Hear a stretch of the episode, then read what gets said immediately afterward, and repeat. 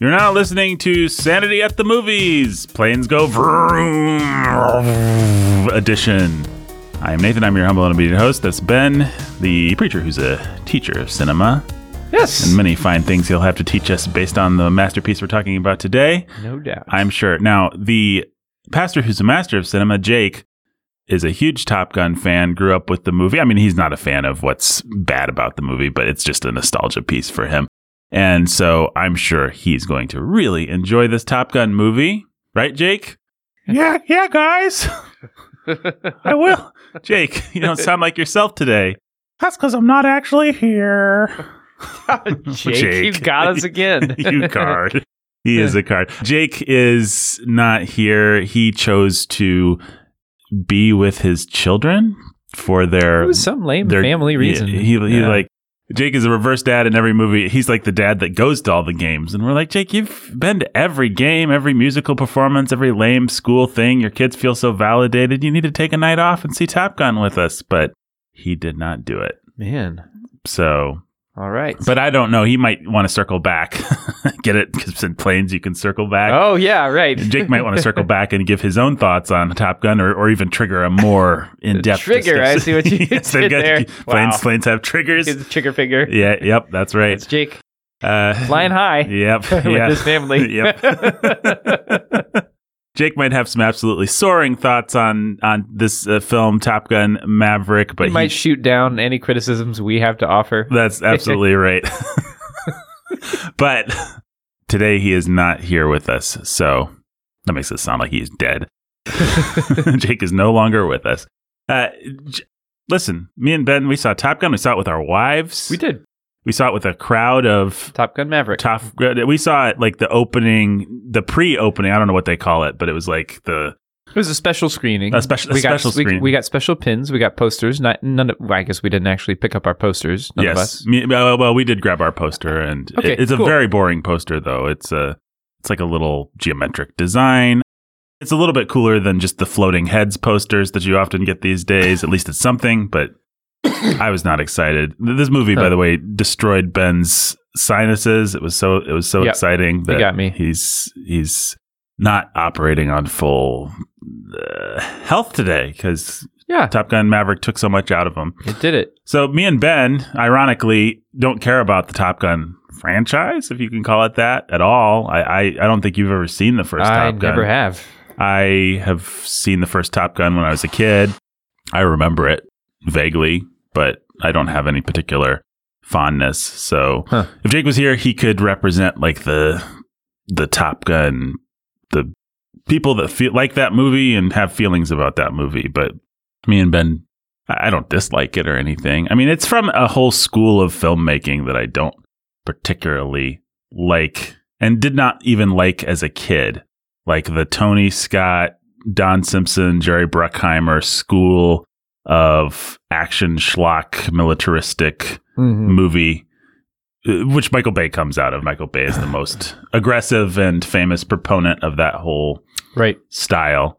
I really, I really don't like it. It's the first time I actually remember being aware of filmmaking as a kid. I mean, that's not true. I was aware of filmmaking, but maybe the first time where filmmaking pulled me out of a movie was seeing either Crimson Tide or The Rock or one of those things. Movies which are okay, but Right. the style is so aggressively edited like everything feels like a tv commercial the shots don't last for more than three or four seconds it's just edit edit edit Yes. cannot let cannot let the audience's Right. attention lag and the Right. action scenes are not edited for geography they're edited for momentum purely so Right. it's hard to tell where people are it's kind of it's not it's not quite everything that we complain about with Christopher Nolan or the Bourne movies, the the Children of Bourne, I guess the the the bad Yeah. the action scenes where you can't Yeah. tell what's going on at all.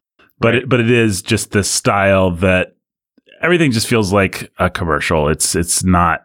I don't know how would you describe it. It's just well, it, I think you're doing a good job, but it's it's hard to if you if you see it, you know it. Oh, these guys all came out of directing music videos and Mhm.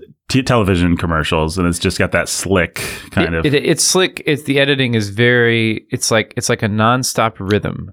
It kind of inures you to anything else. I mean, I was kind of aware of this, but when I was a kid and saw a movie by Tony Scott that I don't know if it was his had his most appeal. He, Tony Scott made a lot of money as a Mhm. director. He's he died in maybe 2011 or something. Yeah. I want to say Of suicide, I think. Really? Which, was, which is kind that. of adds a grim tone to everything. But Yeah, absolutely. anyway. So he's Ridley Scott's brother, Ridley Scott, famous director of Gladiator and Alien, Alien, and Blade Runner. Blade Runner. Yeah, all kinds of famous things. and also very not uh, more controlled and restrained and a better filmmaker i'd say than anyone we're talking about but but similarly slick and Yeah, he's really Scott is slick, but he's not really the same kind of filmmaker. Yeah. He's um, but Tony Scott, I I grew up seeing. uh, Well, what I grew up is wrong, but in 2001, I would have been in entering college, and I saw Spy Game, and I loved that movie is that the one with robert redford and Brad Pitt. yeah It's where Tony Scott takes this very fast editing style and applies it to a spy story. yeah It's a very deliberate choice of like, this is a confusing world of quick information, fast decisions, all these layers happening faster than you know how to process. And so he was applying his very slick, fast editing style to a story that you you you you could make an argument like, oh, this fits this story because he's actually it's part of the storytelling. yeah It's part of like the flow of information is too fast. All these characters and their motivations are hard hard to figure out. I, now I I bet if I went back, I mean, in memory, Spy Game has become a pretty dumb movie. It's not very good. So I don't. I saw it at the time and i don't remember particularly loving it but Sure. that's Yeah, I- neither here nor there I Yeah, yeah, yeah. I think I don't know why I'm bringing that up. I think I'm bringing it up to say Tony Scott was tr- maybe tr- he was trying to make use of his style. yeah he had times. he had a style and it it it wasn't a bad style per se like there's nothing wrong with quick cutting there's nothing wrong with an aggressively flowing camera it's when it's used indiscriminately so like michael bay obviously is the the great offender and what Yeah. ha- what happens in a movie like armageddon to take the most aggressive example of a Right. movie that's just constant shots that last about 2.5 seconds i think somebody actually did the test is that like the love scenes have that the action scenes have that it's like as if you were using the same writing style and it was all in caps and you were just writing the love scene the same way as you were writing the action scene as you were writing the information dump scene as you were writing the comedy moment. Right. It's, Um, it's yeah. it's all like that. And it's not that like like if it just went there for the action scenes, or like Ben's saying with Spy Game, it kind of worked for the story that it was telling, at least Right. in his memory. Yeah. That that's one thing. But when it's just slathered over everything indiscriminately, it's kind of insulting to the audience, I think, because it's like if we ever stop editing, if we ever stop the camera from moving and swirling around, if we ever stop to take a breath or to provide punctuation, they'll get bored. They'll run out. Right. We have to keep them stimulated with more and more and more and more information. Yeah, but I remember Armageddon is.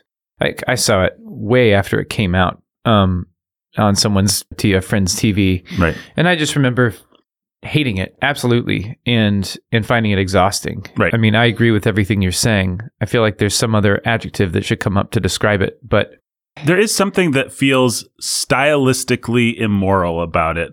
Yeah. Like as if apart from any sex or violence or anything that you might object to in the content of the movie, just simply the way that it's made despises you and well, it's, it's doesn't respect you and is, Yeah. is doing something is assaulting you in a way Yeah. that art if you can call it that shouldn't it, it should be leaving something to you allowing you to bring something to it but instead it's just screaming in your face the whole time and it's it's it's like the whole movie is a dog reaction shot or something. yeah if if that makes any sense. It's like showing a dog reaction shot. Gen- generally, some filmmakers can get away with it, but generally, it's a way of like saying, "Hey, you're a little kid.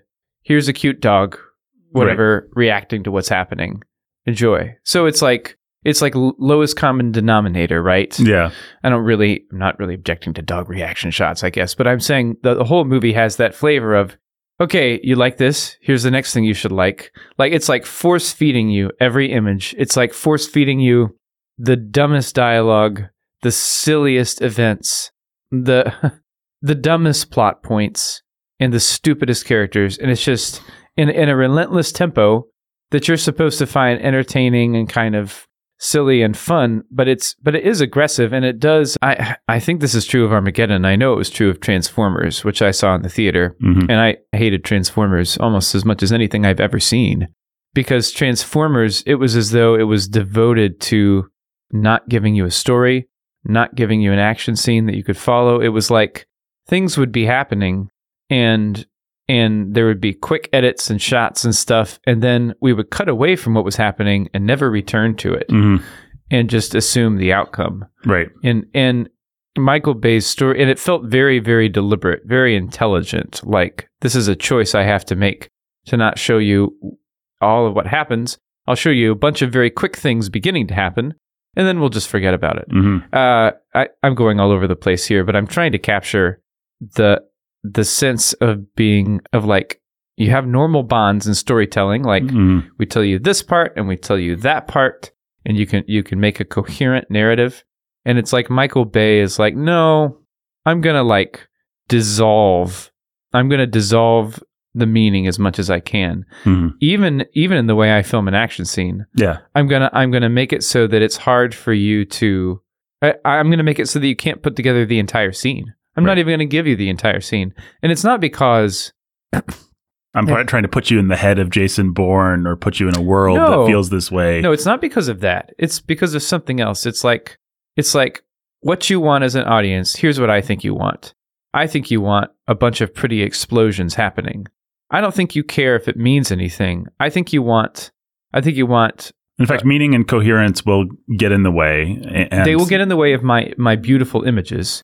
And here's a comedic moment, and here's a mean moment, and here's a little sadism for you, where the hero gets really violent, And there's- and you, and you like it, And there's Megan Fox with a lot of cleavage. and and we're filming her like she's a car, or let's film her so that she's she's a sex object in a very explicit, like glossy magazine cover bikini calendar kind of way. Right. Well, which almost makes me want to correct something that you you said. Let me. I, I want to show you my beautiful explosions. I actually don't think that's what he thinks. I think he has more disdain for us than that. I I I almost feel like he doesn't care about the explosions any more than he cares about Megan Fox. In other words, I just watched a Fellini film for some reason because that's the way I am. Fellini's a very uh, sensuous director who obviously likes women, and there was stuff in the movie where I was like, "Oh no, I have to close my eyes." But you could tell this man was actually attracted to the woman that he was filming, which wasn't good. But I'm u- just using it as a counterexample of Michael Bay doing, like you said, these Maxim model kind of shots Right. which are the kind of shots you do not so much because you're personally attracted to Megan Fox and you want to make her look pretty, uh, which has its own problems again. But I want to distinguish it from something even more cynical, which Mhm. is this is what you you stupid audience wants. You you want He- Megan Fox, yeah, you know, in this outfit, like. right. I, I think so little of you that here's your explosions, here's your swill, you pig. Here's Right. here's your explosions, here's your Megan Fox. Well, anyway, so that's Michael Bay. Michael Bay didn't didn't Michael Bay and Tony Scott are different. No, Um, Tony Scott is just on that spectrum. He's actually, you go back and you watch the original Top Gun or something, it actually feels pretty conservative by today's standards. I mean, in terms of its editing. You yeah, mean? I mean, cutting has just simply gotten quicker. We live in the YouTube age, we live in the post TV commercial age. Like, our brains do process information quicker. We are more used to jump cuts and quick cuts. And there are filmmakers like Guy Ritchie and people people that we like to talk about that use those things very well. And and Tony Scott, you, you watch Top Gun now. I'm not sure you'd even notice how stylish it is. It just it's it's you know we're 30 years or 20 years or whatever Mhm. down the road. But Tony Scott is on that continuum, and the, and the way we got started on this conversation is there there was this whole school of filmmaking under a producer named uh, Jerry Bruckheimer and his buddy Don Simpson. Don Simpson died, but Bruckheimer is still with us. And they released all these movies: uh, Bad Boys, Crimson Tide, The Rock, Armageddon, Top Gun, militaristic, faux pro-military, cons- pro-conservative kind of movies, but but all kind of with that cynical sheen of yeah, I know what conservatives really want. They want guns and they want shots of body parts of pretty ladies and they want Yep. Uh, and and also there you know let's put some gay subtext into Top Gun because maybe they want that and you know it's just it's just very cynical it's it's everything that's kind of nasty about 80s and 90s filmmaking Yeah. and I think this movie successfully replicates some of that style Right. Um, yeah, it's pretty fun that way. I don't know. It- So I, I right now I have pulled up the first 10 minutes of Top Gun, which again I've never seen Right. the original. And there's there's a definite there's a definite style, there's a definite artistry. I'll go that I, I don't see how you could deny it. Like the Mhm. way that things are filmed, the way that the planes and the and the carrier on the ocean are filmed, the way the lighting is, it just it, it seems to capture it seems to capture a world really well. Yeah. Um, well, the thing about that whole studio was they had money. And so, as opposed to even what Schwarzenegger was doing in the early 80s, you know, something like Commando, which is just kind of cheap and silly, Yeah. these movies always had really high production value and really beautiful cinematography. And they tended to be high contrast, sun dappled kind of. You know, the sweat perfectly applied to our sexy stars as they Uh-huh. they do whatever they're doing, and Right. there there is something that's painterly about it actually but and, and tony scott probably one of the better visualists of that whole school Oh yeah, yeah, he is. I mean, I remember enjoying some later Tony Scott stuff as guilty pleasures. Deja Vu. deja vu i've never seen i've i've heard a lot of people say that it's a fun guilty it, pleasure It though. was it was fun. It's a Denzel Washington time travel kind of a movie. I think it has some inappropriate stuff, but it's not. It's on the PG thirteen level. right Anyway, I'm not recommending it. Really, I don't remember it well enough, but it's basically just like a th- mystery th- action thriller thing. right So, well eh, people are eager to hear what we actually thought about top gun maverick oh, I know they are, Nathan. this movie did how to get it okay let's just put people out of our misery their misery Yeah. so if you go and see this in imax and you see the airplane go vroom Mhm. they go vroom very loud and very fast and there's and you see the scenery behind them and you know you know they're not really doing it because you're not an idiot that believes all of Tom Cruise's hype but you also know that they did a lot of it and that you're, you're getting a lot of real aerial aerial photography it's very cool it's very exciting my wife was I don't know that I, she's like white knuckle uh, Roger, Roger Ebert used to have this phrase bruised forearm movie you know he said Indiana Jones is a bruised forearm movie because your, your date is grabbing your forearm Uh-huh. in excitement the whole time because Right. you know she's like, "What's going to happen?" Well, this was a bruised forearm movie for me because there's any number of really exciting, you know, oh no, we've got to get to the target and blow it up. yeah, yeah, yeah. There's three or four sequences, and, and the whole last third is is super exciting, and and Yeah. and given that.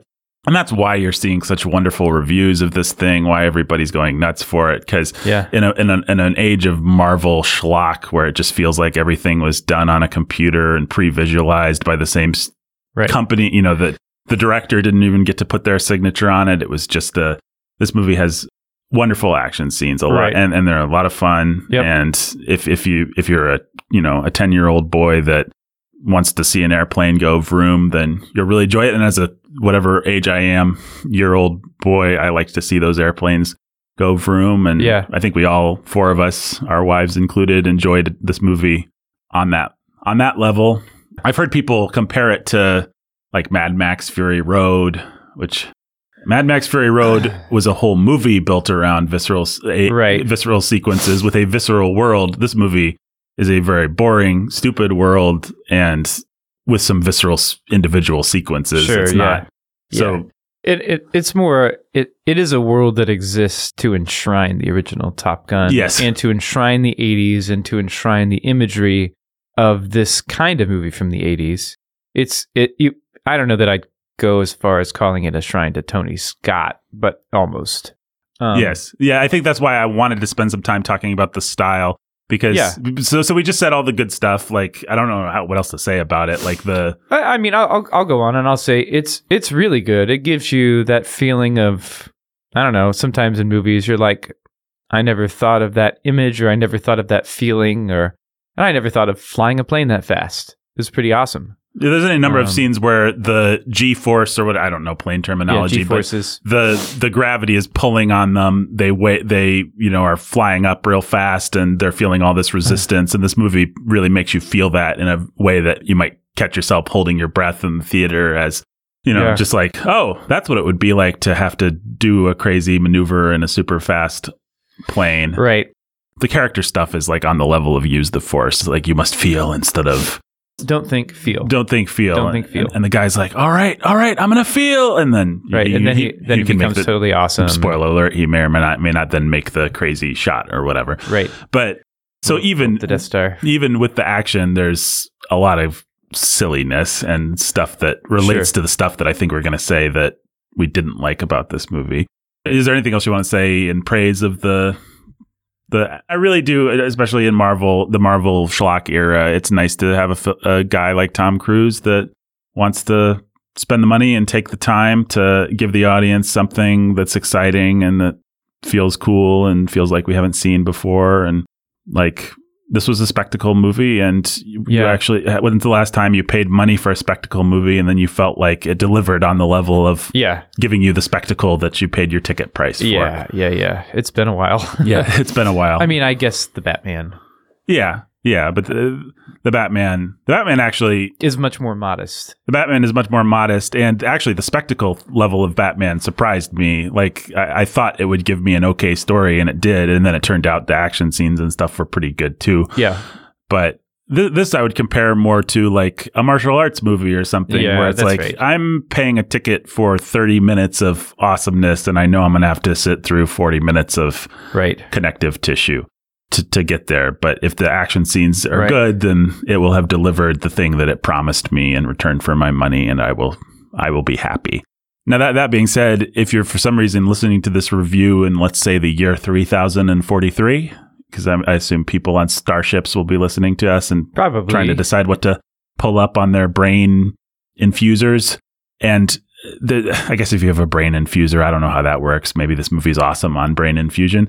But if what you have is a TV, I'm, not, I'm not so sure how exciting this this movie will be. It really Yeah. was like a a An big IMAX screen experience, Yeah, it was an IMAX experience. You see it on the biggest, loudest screen, and you know, get your popcorn and yeah. it's it's one of those, but it is a genuinely one of those, and Yeah. it was genuinely fun and exciting. And Yeah, and yeah. I'm sure Jake is as someone who grew up as a little boy, you know, loving the original, will go ape bat for this movie. Like it's it it it delivers all that and space. We walked out, and I'd say most of our packed theater was people over the age of forty, maybe most of them over the age of forty-five. A lot of them women, which was all very interesting. And I've never heard more people say, "Well, that was so good," and I I waited thirty years and I finally got it, and are we gonna have to wait another thirty? Like yeah. just walking out, people were so excited and amped, and just uh, I've walked out of a lot of you know early showings of Star Wars and things like that. I've never heard an hear, heard an audience so enthusiastic. This movie got multiple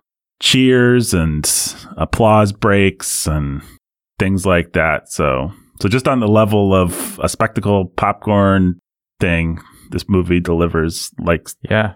But Yeah. there are other things in this movie Yeah. like the story and the Yeah. characters. Yeah, yeah, yeah. Part of the part of the deal is it is just a shrine to the original movie. Yes. So it's more about, hey, remember this character that you liked? Here's a photograph of them. Here's a follow up on their story. Here's the son, you know, of of Tom Cruise's wingman who tragically died. Right. You know, the son of Goose, whose call sign is Rooster. I don't know why this one, one wasn't called Top Gun Son of Goose. Yeah. that would have been a better title. Yeah. oh man. And so and that's mostly it. It exists to make you feel happy and cozy and comfortable and to pay off in a very warm way all the stuff in the original movie, which as I understand it was not actually all that warm. It was it had the weird movie had had weird gay subtext, it had weird sexual tension, it had it had a grossness, it had an explicit sex scene. Well, that's Um, where that's where if Jake was here, he'd be able to speak to that. I think he Yep. might defend it. He might say it's not because I was talking to him a little bit about Uh-huh. this via text yesterday. I Yeah. don't. I don't think he wants to give that the movie is as gay or as subtextually Okay. crazy as Well- as society has, I guess, decided it is. Okay. He thinks that's more the corruption of society having to. It's not that he doesn't think the volleyball scene's gay, gay bait. Obviously, it is. Yeah. But you could watch three seconds of that and know that. But he thinks the overall story is, is Okay. just a bro military kind of story, and Fair, fair enough. I, I feel. I guess I'm overstepping my bounds. So, but only a little bit because you're not wrong about this movie existing to warmly yeah, it, warmly, and and and and this movie is not very interested in sex. Like, it's not interested in male and female, but it does pretend that it is. right. it's not like Tom Cruise has a love interest, like an old flame, and their relationship is, you know, it's DOA. It's dead on arrival in Mm. terms of the interest. It's sentimental hogwash, but the actress, Sentimental sorry, yes, right. The actress who plays who plays his his old love interest, you know, Jennifer Connelly. Yeah. I what I thought when I saw her is her eyes are dead. Like there's nothing in her eyes. Like she does not she is not someone who ever loved this other character. There's nothing she is just like an arch gesture towards the idea of a really hot former flame who's still there for you to sleep with when you come back into town. And Well, and, and, the movie does not care about her. It does not care about her daughter. And the more it pretended it did, the grosser it was and the sillier it was. yeah, that's uh, that's exactly what what I thought. I like Jennifer Connelly, and it was nice to Yeah. see Jennifer Connelly again. I feel like I haven't seen her, and it was nice to see her smile, even if her eyes were dead. Because in the in the early 2000s, she just played like role after role where she she was just weeping oh, through right. the entire beautiful movie. mind. Yeah, We're beautiful mind stuff like they've just brought her in to be the serious lady Uh-huh. reacting to some broken House of Sand and Fog, which I never saw. Yeah, but that's just exactly the kinds of stuff Right. that she would do, Yeah. and she she kind of got typecast as that sort of thing. So it's nice to see Jennifer Connelly like be in something. It was, it was almost kind of nice to see her play a lame token role. Like I wish she would have gotten yeah, more of those in her prime. But the movie, in a, in a way that how to say this, it it oversexes her, not in a way that will cause you to sin. Like she's not she's not sexualized, but she is a fifty year old woman that they they dye her hair and put her in sort of a young woman's jeans and stuff, and they're they're trying to sort of smuggle in this idea that you know Tom Cruise at going on sixty and this lady going on fifty can just pick up the same old sexual relationship that Right. that Top Gun, the original, had in spades, Mhm. and they don't make it explicit in a way that there's there's too much like you know pornographic material that you have to turn away from or anything like that. But it's just a very dumb sexual Hollywood idea of of what sex is, and I- I Yeah. don't know what else to say about it, but Well, it's it's just kind of sad that that's what's being sold to people. yeah, it's just it's just a very it just leaves a hollow taste in your mouth. Like this is just this is in here, and you want us to feel good about it. You want us to feel good about everything in this movie, but you don't care. and uh, I don't know. And all most of the relationships are are are, are like that. Right. Uh, you do have the guy who plays Goose's son, like going for an Academy Award, basically. Yeah, I Mi- mean, Miles so, so- Teller- so to speak. and I, I I like him. I love him in oh that J.K. Simmons Drumline? That, that that it's not Drumline. It's Whiplash. Oh, right. Whiplash is a terribly intense movie, and I mean terribly in the best way. Got got a lot of bad language, but if if if you haven't seen it and you want to watch an intense character, did you ever see Whiplash? I didn't. I don't know why not. it's it's kind of unpleasant, just because it's so intense. Like Yeah. it's about a kid who, if you don't know the premise, who joins an elite jazz band and he's got a emotionally abusive teacher. But emotionally abusive is the wrong word because the movie really wants to play with the idea of, well, this guy is mean, he's cruel, he's throwing drums, he's chewing out his students, he's yelling at them, and yet he's making them great. And where's the line and what is the line and is there a line and that sort of thing. The, the movie wants to play with those ideas, and Uh-huh. it, it does it in an actually pretty interesting, sophisticated way. I think Cool. uh, it's not just saying that the teacher's a monster, but it is also saying yes, he's a monster. And Uh-huh. so, anyway, uh, Miles Teller is great, but man, what a nothing. Yeah, he he didn't he didn't have much to play. I don't know. This is a kind of movie that wants to. It's like, well, you know all these relationships. You know all the relationships between these awesome, top notch pilots coming into the the next level challenge, which Maverick Tom Cruise's character is going to introduce to them. Right. And here's all their relationships, and you're familiar with them, and we don't even have to write them, and we're not going to write them. Right. You know, we're we're we're aggressively not going to write them, but we're also aggressively going to make you feel like you should feel everything that you would feel if we did write them. And this movie is just very like I don't know, I call it assertive. Mhm. yes. it's like it's like this is full scale Hollywood. This is a callback to an earlier movie that you loved if you loved it. And here's all here's all these kids. You know all the beats, and we are going to be able to get away with giving you the most shorthand, dumb version of everything, and you will love it. Yeah, Just as if it were something we really carefully wrote and thought about, which we didn't. we have the authority figure. We have more than one authority figure who Yeah. stands in Tom Cruise's way for no other reason than that the movie needs an authority figure to Yeah. be gruff until such time as he's like, okay, well, I guess you are the greatest man that ever lived. So, okay. Cruise. Tom Cruise. yeah. yeah, that's right. And they get poor Jon Hamm, who's such a wonderful actor, to just play that part. You know, to just be like, well, Tom Cruise, I, I feel don't like that's where he's landed in Hollywood. I feel like yeah, which is too bad because he could be playing the Tom Cruise part. He- He's he's great. And they have Ed Harris come in to do the same scene, the same character a little bit earlier in the movie uh, for for whatever reason. I don't know why Jon Hamm can't be our only mean authority figure. But you've got that guy. You've got the Val Kilmer analog, the you know the the brash adversarial kind of uh, Han Solo type guy that right. you know, does he have a heart of gold? Will he save the day at the end? I don't know. so Yeah.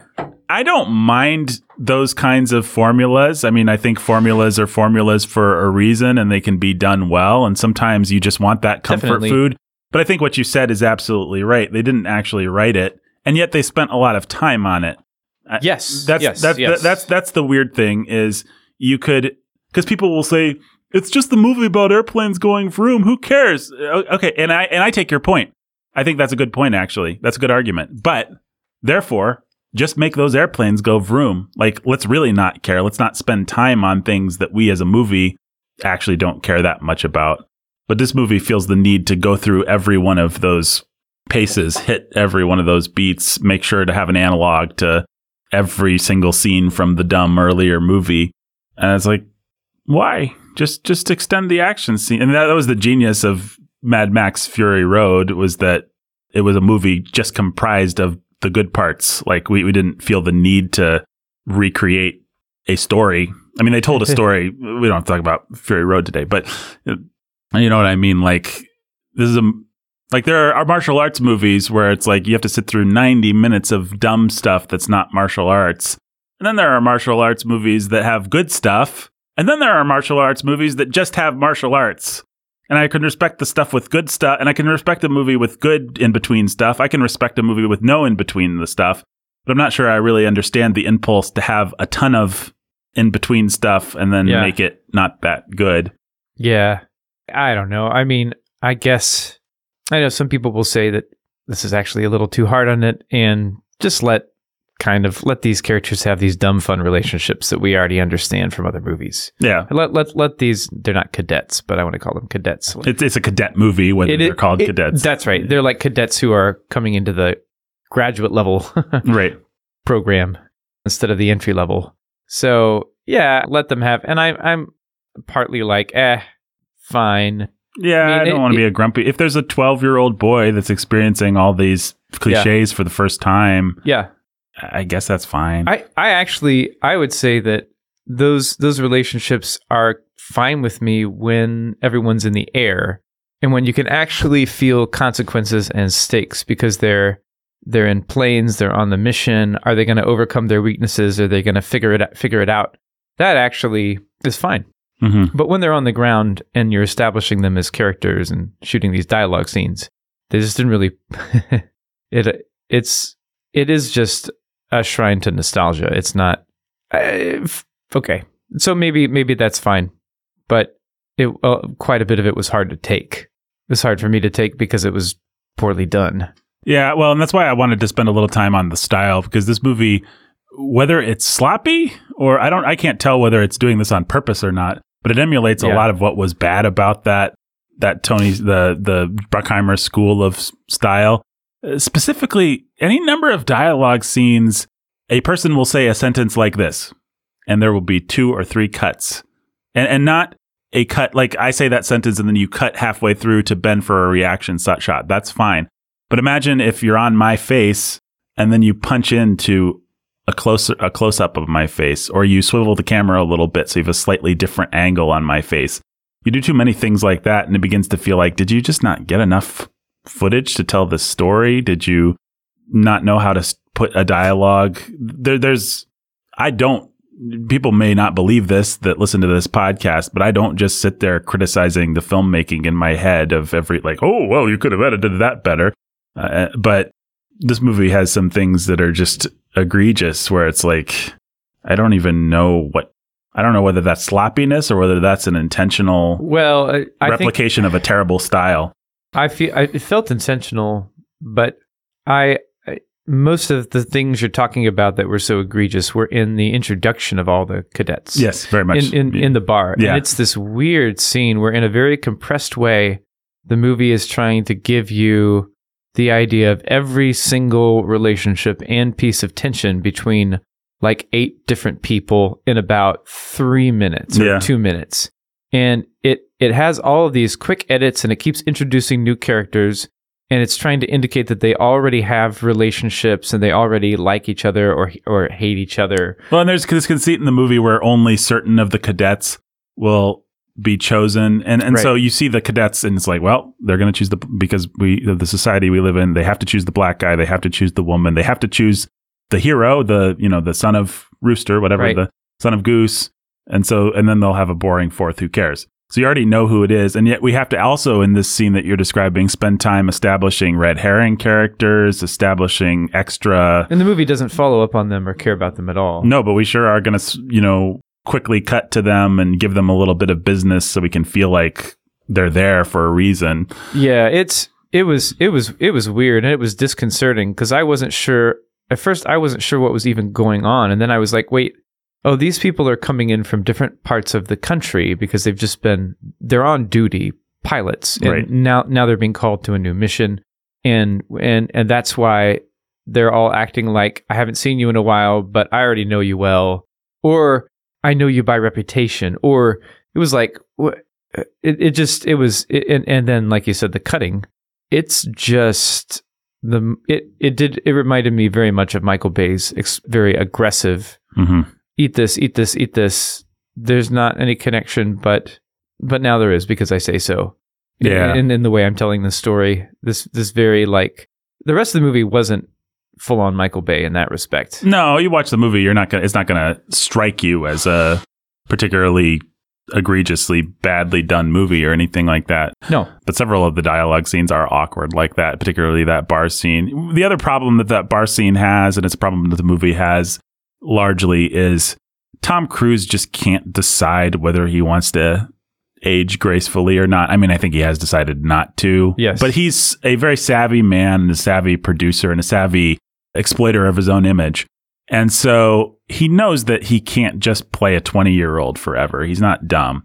And, and yet he wants to split the difference. Yeah. So John Wayne, I love watching John Wayne movies because he really embraced elder statesman roles at exactly the right time. And by the time he's in his 50s and 60s, there's some weird transition movies where he's still dating a 20 year old woman in the movie, but he's obviously 50. And every male star of, of the 20th century has those movies. But but by and large, John Wayne in the second half of his career plays dads, plays grandpas, plays, you know, mentors. And the movie happens to always makes those characters the heroes, which is fine. It's a John Wayne movie. But, you know, he moves into he's going to be dating the older woman. There will usually be a younger couple that will have their, you know, sexy little spat or whatever in the movie and, and and then John Wayne will play old. And you compare that to somebody like Cary Grant, who just played the same dashing, debonair guy into his 60s. And he's, you know, in Charade, he's with Audrey Hepburn. She's in her 20s. And it's just like, ah.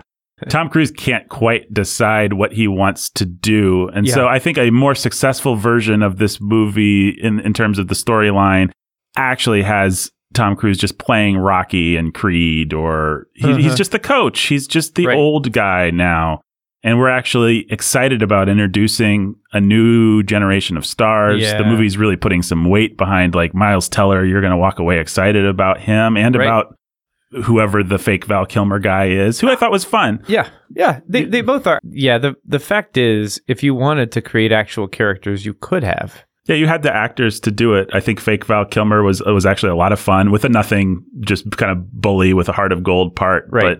But Hangman was a lot of fun. Yeah. Miles Teller's a good actor. He's yeah, good at yeah, yeah.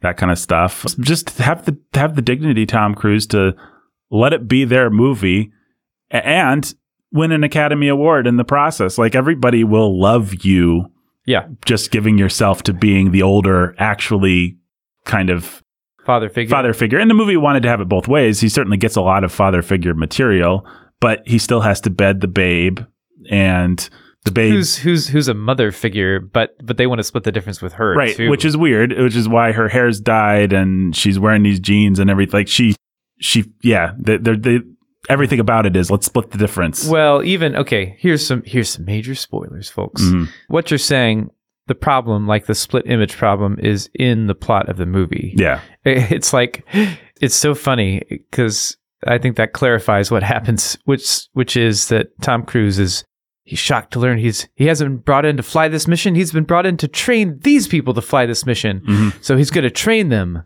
But then, you know, it ends up that actually he does have to fly this mission as the leader. Right. it's like, well, okay. Yeah, you're you're this is not about handing off the Top Gun franchise or you know or, or basically recreating a new Top Gun franchise with new actors.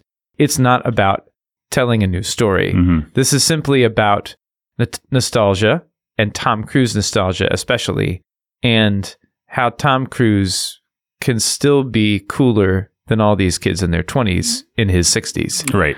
And that is what the movie is about. And I think it's fun that Tom Cruise wants to do all the stunts and wants to make movies with this much, let me say, care and loving attention to detail, Mhm. particularly in the action scenes. Yeah, it's it's, Um, it's great. I, I'm glad he does that, but he could be more generous with his co-stars and give them Yeah. more to do and, and know when to strategically take a step back in a way that would actually make him look really good. Oh, yeah. One one of the reasons I thought about this is because there's an introduction at the beginning. It has one of those dorky, maybe it was just our pre-release screening, but it has one of those soul deadening dorky introductions by Tom Cruise where he thanks you for coming to the theater Yeah. and all this kind of stuff and says Yeah. there's so many people to thank for this wonderful movie that you're about to see. Uh-huh. I hate those things. But Tom Cruise looks old. I marked that too. In I was that like, introduction. man, he looks old. He sounds old. And I liked that actually. I was like, oh, cool. Tom Cruise is finally just owning up to the fact that he's really not a young man anymore in this little clip. And then you cut to the movie, which to be fair has, has I think been on a shelf for a year or two in COVID. So it was filmed a couple years ago now, Uh-huh. a few years ago. But you, you cut to the movie and Tom Cruise is probably honestly got some CGI cosmetics in the movie. Hmm. He's definitely doing makeup things. He's he's trying to play younger than he actually is Right. in the movie. And it's funny actually because I was so aware of his age from that little stupid intro, I was tracking and some scenes he looks much more older in this movie. Like when you meet him at the the space station Right. test or whatever, he looks a little bit younger, but then he goes into the bar and he looks a little bit more leathery and Huh. I didn't track that. but anyway, all to the point that Tom Cruise just embracing elder statesman status, I think would be It'd be great. smart. It is funny to me to think that, like, what, 20 years ago now, he played a white haired assassin in Collateral. Yeah, and he already felt dignified, middle aged. And, and he actually used the older. The older flavor of himself in that movie very effectively, and it felt like a transition to a different Tom Cruise, but it was that's not true. Yeah, Vincent. I think I don't know why Yeah, his Vincent. name is. I haven't seen that movie for twenty years, but Yeah. but he was He was actually awesome. he was a great character. Like Yeah. yeah, he used all of Tom Cruise's sociopathy and his charm That's and right. his middle age to its advantage in a really smart way. And you felt Yeah, like, oh, yeah, yeah. Tom Cruise could play this guy. You know, he could play kind of the Michael Douglas roles and things. He could play the older statesman, the executive, the Right. Guy that's mean and in charge, or, you know, like there's different roles that you can play at different ages. yeah, yeah, yeah. but Tom Cruise still wants to play Maverick. yeah. Well, so bottom line, good time at the movie. it, it really is. I mean, it, yeah, it is. it- I don't know. I think it is worth noting the things that were wrong with it Right. and saying that they were really wrong with it. Eh, I just don't feel a lot of tension about holding both of those things in my head and in my heart. You know, some people will need to defend the story in order f- to justify enjoying the action scenes. And- Right. but I'm just like, you know what? This movie was schlock. It was stupid. And I got my money's worth of planes Right. going vroom really loudly.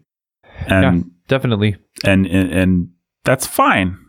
I, I think it should have been better. I think they had a responsibility to make it even better than it was, and I think it's too bad that Tom Cruise doesn't give the same care to characters that aren't himself and things like that that he does to everything else. But Right.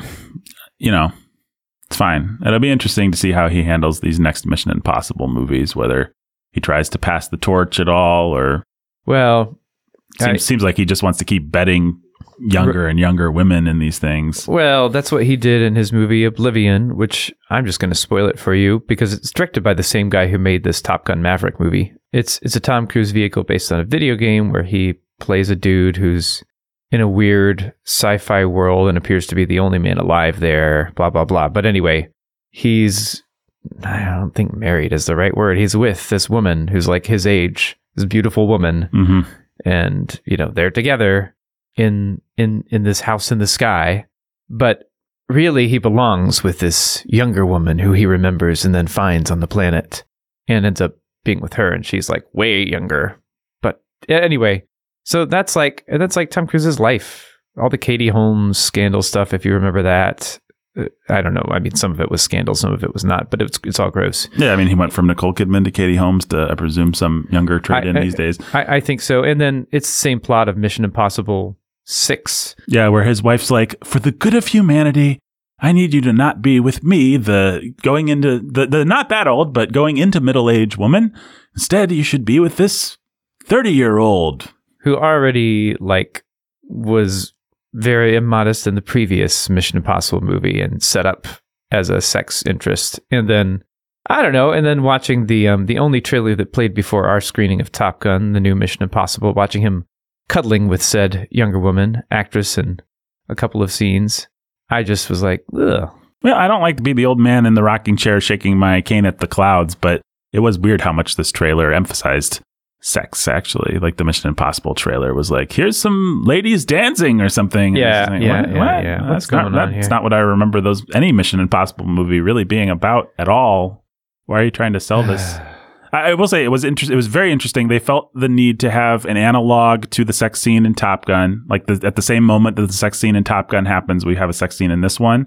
And Hollywood is so scared of heteronormative sex these days. Like the sex scene, my wife went to cover my eyes, and by the time she was done covering my eyes, the scene was over. It was so tame, it was so chaste, and I'm not really complaining. I mean, I think that's a good thing, but it's also indicative of a weird bad thing about our culture, which is that they're they're they're actually scared of sex. Like Right. they and they don't want to show it. I'm glad that they don't show it. I mean, don't don't don't hear what I'm not saying. Right. I- I'm glad that the movie was chaste in its way, but I don't think it was chaste because it was chaste. I think it was chaste because modern Hollywood and mo- our modern culture has a weird, perverse, rela- deadened relationship with sexuality. uh-huh. So at least in the 80s, when they made a dumb sex scene that went on for too long and was evil, they were saying, well, men and women like to have sex, and we can exploit that to make people like our movie in a cynical, stupid way. But now they're like, the actual cynical, stupid thing we should do is not to even exploit that desire because it's so dead in people. And I don't know. I don't know what to say, but it's it's just fascinating that movies don't have sex scenes anymore. James Bond doesn't really have them. Top Gun Maverick had felt like it needed to have one, but didn't want to do anything with it. So I don't know. I don't think it's because we're living in a more chaste and modest time. nah. Ben, anything else to say about Top Gun Maverick? Nah, I guess people may think we're just being grumps or something about it all, but Jake may think we're just being grumps about Yeah. it all. I'm, I'm Yeah. sorry he's not here to be a counterbalance, and Yep. maybe he will later if he Yep. wants to. He's certainly welcome to. I just, yeah, this movie will give you what it promises in terms of Uh-huh. action and spectacle. Yep. With So- very little in the way of quote unquote objectionable content. Right. The objectionable stuff is all kind of cultural in your head. the- Right. The, malaise of these modern times kind That's of stuff right. is, is it's ritual decoupled from meaning. the that you know I, there's not a better phrase for that that's a good phrase i'm gonna own it i'm not gonna be sarcastic about it that's that's that's my phrase cool. so yeah wish it was a little shorter maybe rich d cup Yep. Rich D cup. rich d cup reach rich d cup mean That's terrible. yeah that is terrible okay how many planes out of 14 I don't know. That's that's hard. Depends what you want. I give it nine out of fourteen. yeah 14 out of 14 for the parts where the planes are flying and Yeah, definitely that. maybe 6 out of 14 for the other stuff Sure. Sure. it was all passable. It's not like I was super. Sounds like you were more annoyed and bored with some of the. I felt the the kind of calculated hollowness, the lack of risk taking and storytelling, just the it in and the way that it just wanted to to play on my nostalgia for the old movie without trying to be its own movie. Mhm. I felt all of that pretty acutely. So I don't know. I, mean, I don't, can't tell which of that, which part of that is oh, an overreaction, and which is just fair. You know, But- you didn't just see Doctor Strange. You weren't just assaulted with two and a half hours of meaningless Marvel gobbledygook that was Oh. that was ritual, not just decoupled from meaning, but running as fast as it can from anything. Okay. So That's fair. having seen that, Yeah. this movie yeah, yeah. is just like, hey, much better by comparison. it's not really a story, but at least they kind of want it to feel like one. Yeah, that's that's cool. I, I can I can accept that. This is this is not like this is not that. This is Mhm. this is not like or even Spider-Man: Far From Home with all no its like no no no. This movie is more fun than that. Yeah. and it's more. It's even if you want to if you want it to be heartwarming, it will be a little heartwarming. It will be in a way that Spider-Man: Far From Home is not. right. These, Um, these char- the arc of this character might be learn to use your feelings, but at least that's something. It's something. This movie has something to it. Yeah. I mean, it's it's like we're starving, so we're like, yeah, this Salisbury steak, not bad, but Yeah. I cannot but admit that that's how I felt a little bit. Yeah. So, Oh, no, totally. That's that's all fair. well, you know what else is? Who else is fair? Who? I'll tell you, Ben, as soon as I pull up their name. It is Keith. Keith. Fair, just, and balanced. Um, Our patron choice award of awesomeness, Warner, I should say. What makes Keith so awesome, you ask? Well, Ben, well, if Keith were were an an angry admiral who who saw Tom Cruise's immaturities, he would still have the the dignity or, or something or the the discernment to see Tom Cruise's strengths as well and give him, if not a salute, a little nod at the end of his heroic run. well, there you go. Good, Yeah. good for you, Keith. good for you, Keith. Uh, oh, good job. good job, old Keith. Until next time. Uh, we really need Jake. He'd have a thousand lines. Churning bird, baby. Churning bird.